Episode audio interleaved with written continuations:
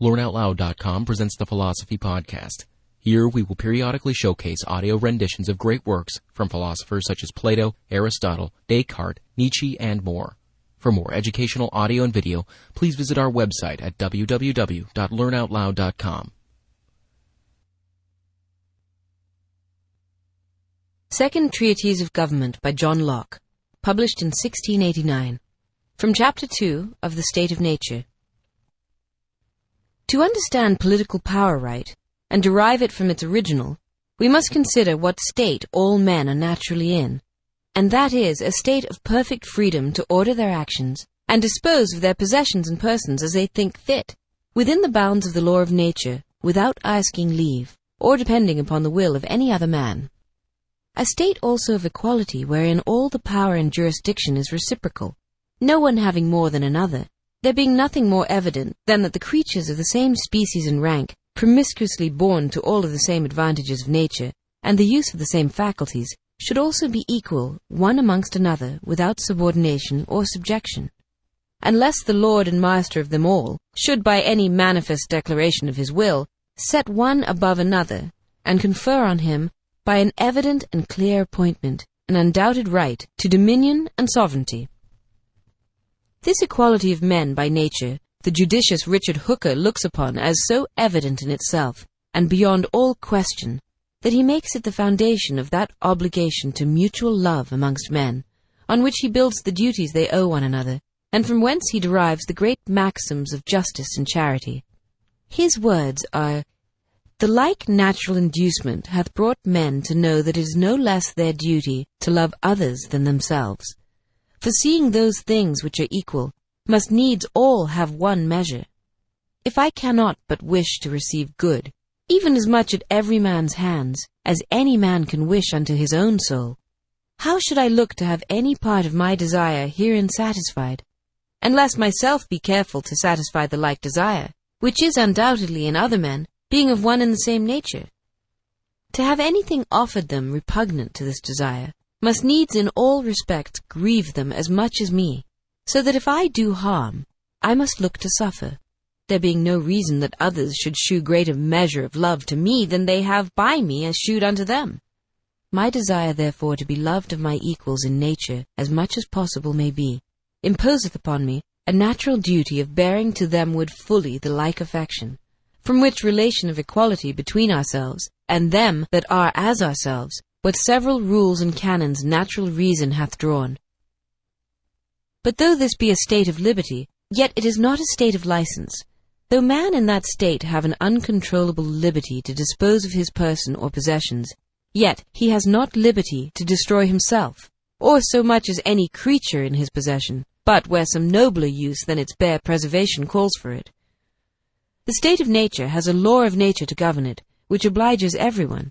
and reason, which is that law, teaches all mankind, who will but consult it, that being all equal and independent, no one ought to harm another in his life, health, liberty, or possessions. For men being all the workmanship of one omnipotent and infinitely wise Maker, all the servants of one sovereign Master, sent into the world by his order and about his business, they are his property, whose workmanship they are, made to last during his, not one another's pleasure, and being furnished with like faculties, sharing all in one community of nature, there cannot be supposed any such subordination among us that may authorize us to destroy one another, as if we were made for one another's uses, as the inferior ranks of creatures are for ours.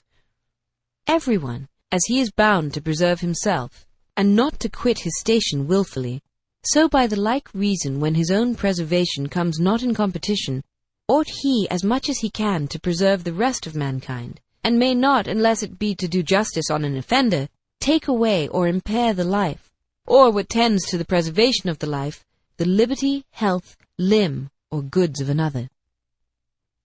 And that all men may be restrained from invading others' rights, and from doing hurt to one another, and the law of nature be observed, which willeth the peace and preservation of all mankind. The execution of the law of nature is in that state put into every man's hands, whereby everyone has a right to punish the transgressors of the law to such a degree as may hinder its violation. For the law of nature would, as all other laws that concern men in this world, be in vain if there was no body that in the state of nature had a power to execute that law, and thereby preserve the innocent, and restrain offenders. And if anyone in the state of nature may punish another for any evil he has done, everyone may do so. For in that state of perfect equality, where naturally there is no superiority or jurisdiction of one over another, what any may do in prosecution of that law, everyone must needs have a right to do. And thus in the state of nature one man comes by a power over another, but yet no absolute or arbitrary power to use a criminal when he has got him in his hands according to the passionate heat or boundless extravagancy of his own will, but only to retribute to him so far as calm reason and conscience dictate, which is so much as may serve for reparation and restraint, for these two are the only reasons why one man may lawfully do harm to another, which is that we call punishment. In transgressing the law of nature, the offender declares himself to live by another rule than that of reason and common equity, which is that measure God has set to the actions of men for their mutual security, and so he becomes dangerous to mankind, the tie which is to secure them from injury and violence being slighted and broken by him which, being a trespass against the whole species, and the peace and safety of it, provided for by the law of nature, every man upon this score, by the right he hath to preserve mankind in general, may restrain, or where it is necessary, destroy things noxious to them, and so may bring such evil on any one who hath transgressed that law, as may make him repent the doing of it, and thereby deter him, and by his example others, from doing the like mischief. And in the case, and upon this ground, Every man hath a right to punish the offender and be executioner of the law of nature. I doubt not, but this will seem a very strange doctrine to some men. But before they condemn it, I desire them to resolve me by what right any prince or state can put to death or punish an alien for any crime he commits in their country. It is certain their laws, by virtue of any sanction they receive from the promulgated will of the legislative, reach not a stranger. They speak not to him, nor if they did is he bound to hearken to them. The legislative authority by which they are in force over the subjects of that commonwealth hath no power over him. Those who have the supreme power of making laws in England, France, or Holland are to an Indian, but like the rest of the world, men without authority, and therefore, if by the law of nature every man hath not a power to punish offences against it, as he soberly judges the case to require, I see not how the magistrates of any community can punish an alien of another country, since in reference to him they can have no more power than what every man naturally may have over another. Besides the crime which consists in violating the law and varying from the right rule of reason, whereby a man so far becomes degenerate, and declares himself to quit the principles of human nature, and to be a noxious creature, there is commonly injury done to some person or another, and some other man receives damage by his transgression, in which case he who hath received any damage has, besides the right of punishment common to him with other men, a particular right to seek reparation from him that has done it. And any other person who finds it just may also join with him that is injured, and assist him in recovering from the offender so much as may make satisfaction for the harm he has suffered. From these two distinct rights, the one of punishing the crime for restraint, and preventing the like offence, which right of punishing is in everybody. The other of taking reparation, which belongs only to the injured party, comes to pass that the magistrate, who by being magistrate hath the common right of punishing put into his hands, can often, where the public good demands not the execution of the law, remit the punishment of criminal offences by his own authority, but yet cannot remit the satisfaction due to any private man for the damage he has received. That he who has suffered the damage has a right to demand in his own name, and he alone can remit.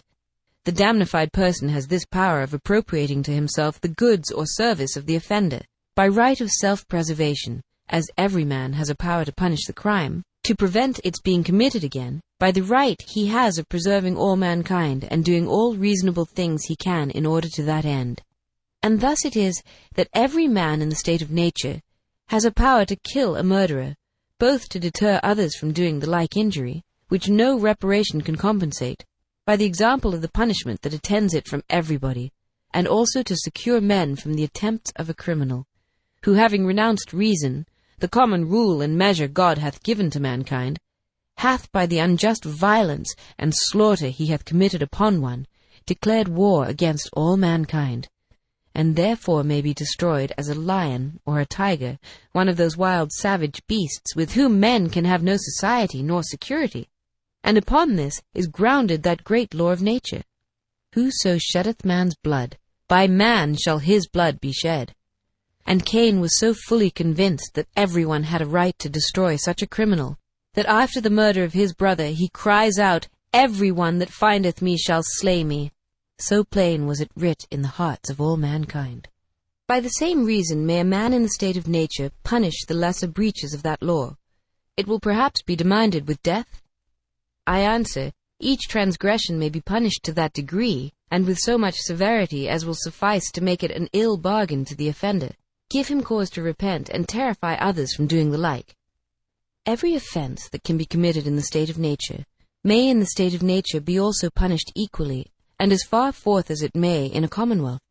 For though it would be besides my present purpose to enter here into the particulars of the law of nature, or its measures of punishment, yet it is certain there is such a law, and that too as intelligible and plain to a rational creature and a studier of that law, as the positive laws of commonwealths, nay possibly plainer, as much as reason is easier to be understood than the fancies and intricate contrivances of men, following contrary and hidden interests put into words for so truly are a great part of the municipal laws of countries, which are only so far right as they are founded on the law of nature by which they are to be regulated and interpreted. To this strange doctrine, that in the state of nature everyone has the executive power of the law of nature, I doubt not, but it will be objected, that it is unreasonable for men to be judges in their own cases, that self-love will make men partial to themselves and their friends, and on the other side, that ill nature, passion, and revenge will carry them too far in punishing others, and hence nothing but confusion and disorder will follow, and that therefore God hath certainly appointed government to restrain the partiality and violence of men. I easily grant that civil government is the proper remedy for the inconveniences of the state of nature, which must certainly be great, where men may be judges in their own case since it is easy to be imagined that he who was so unjust as to do his brother an injury will scarce be so just as to condemn himself for it. But I shall desire those who make this objection to remember that absolute monarchs are but men,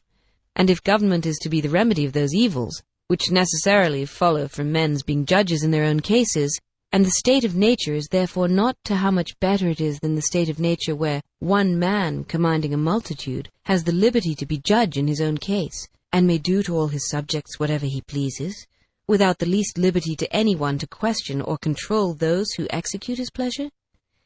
And in whatsoever he doth, whether led by reason, mistake, or passion, must be submitted to.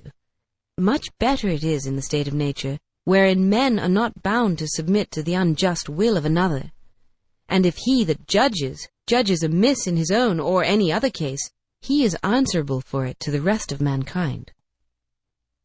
It is often asked as a mighty objection, where are or ever were there any men in such a state of nature? To which it may suffice as an answer at present, that since all princes and rulers of independent governments all through the world are in a state of nature, it is plain the world never was, nor ever will be, without numbers of men in that state. I have named all governors of the independent communities, whether they are or are not in league with others, for it is not every compact that puts an end to the state of nature between men, but only this one of agreeing together mutually to enter into one community, and make one body politic. The promises and bargains between a Swiss and an Indian in the woods of America are binding to them, though they are perfectly in a state of nature in reference to one another. For truth and keeping of faith belongs to men as men, and not as members of society. To those that say there were never any men in the state of nature, I will not only oppose the authority of the judicious Richard Hooker, where he says, the laws which have been hitherto mentioned, i.e., the laws of nature, do bind men absolutely, even as they are men, although they have never any settled fellowship, never any solemn agreement amongst themselves what to do or not to do, but forasmuch as we are not by ourselves sufficient to furnish ourselves with competent store of things, needful for such a life, as our nature doth desire. a life fit for the dignity of man. Therefore, to supply those defects and imperfections which are in us, as living single and solely by ourselves, we are naturally induced to seek communion and fellowship with others. This was the cause of men's uniting themselves at first in politic societies. But I moreover affirm that all men are naturally in that state, and remain so till by their own consents they make themselves members of some politic society.